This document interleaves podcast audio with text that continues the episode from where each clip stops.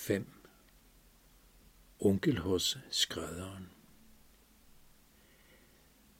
Det var en af den slags dage, man kunne opleve meget sjældent. Det var en stor dag, for onkel havde bestemt, at det var tid til et nyt sæt tøj.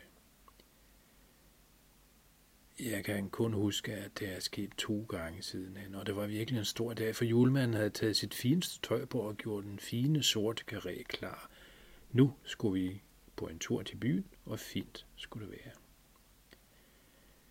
Det var et vældigt postyr den morgen hen over morgenmanden. Onkel havde erklæret, at hans tøj var blevet for tæt siddende, og alle vidste, hvad det betød.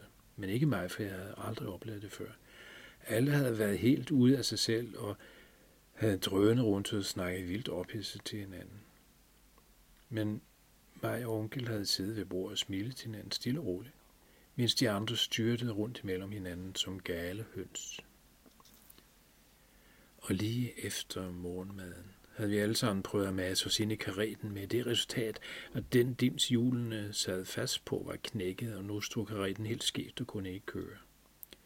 Det gør jeg slet ikke spor, havde julemanden sagt. Vi tager bare slæden.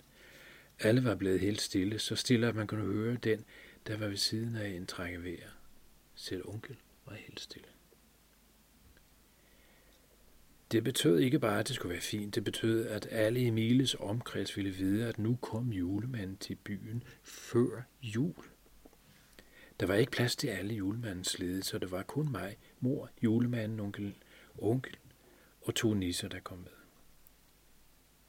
Skrædderen blev helt betuttet, da selveste julemanden var kommet ind i butikken, og ikke nok med det. Onkel var også med, og mor og mig. Han havde straks bestilt mad udefra, og noget varmt at drikke til os alle. Efter fire timer var stumtjeneren lige ved at vælte alt det tøj, der hang på den. Skrædderen havde sagt til sin hjælper, at han skulle bringe bud efter hans kone og deres datter, så mor og mig ikke skulle komme til at kede os. Skrædderen havde helt glemt, at han ikke havde en datter, men en søn. Da de kom, havde skrædderen taget os med om i baglokale, hvor der var et helt rum, vi kunne lege. Det var det var alt muligt lige fra høje hatte og vest i alle farver, til fine sko med spænder af glas og stokke med indgraverede mønster på. Der hang stof i alle mulige farver ned fra loftet i lange striber. Hen i hjørner af rummet var der en rund trappe, som førte op til en altan, hvor man kunne se ud over de, alle de dejlige farver.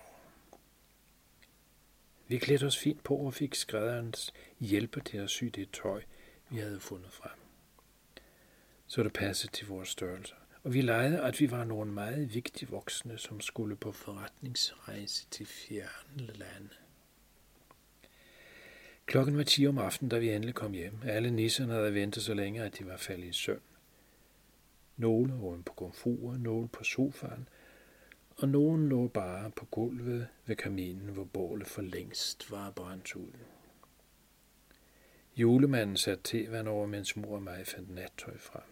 Vi kunne næsten ikke komme frem for alle de sovende nisser. Julemanden stod i døren og kiggede sig omkring, så han klappede han højt til hænderne, og det gav et ordentligt smæld. Vi var vant til det, for det er sådan, at når nisse bliver forskrækket, så forsvinder de med et puff. Jeg var så træt, at jeg faldt i søvn, før teen var færdig.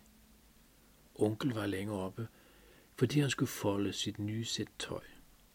Han fortalte på vejen hjem, at det var meget vigtigt, at man foldede det rigtigt, første gang man tog det af.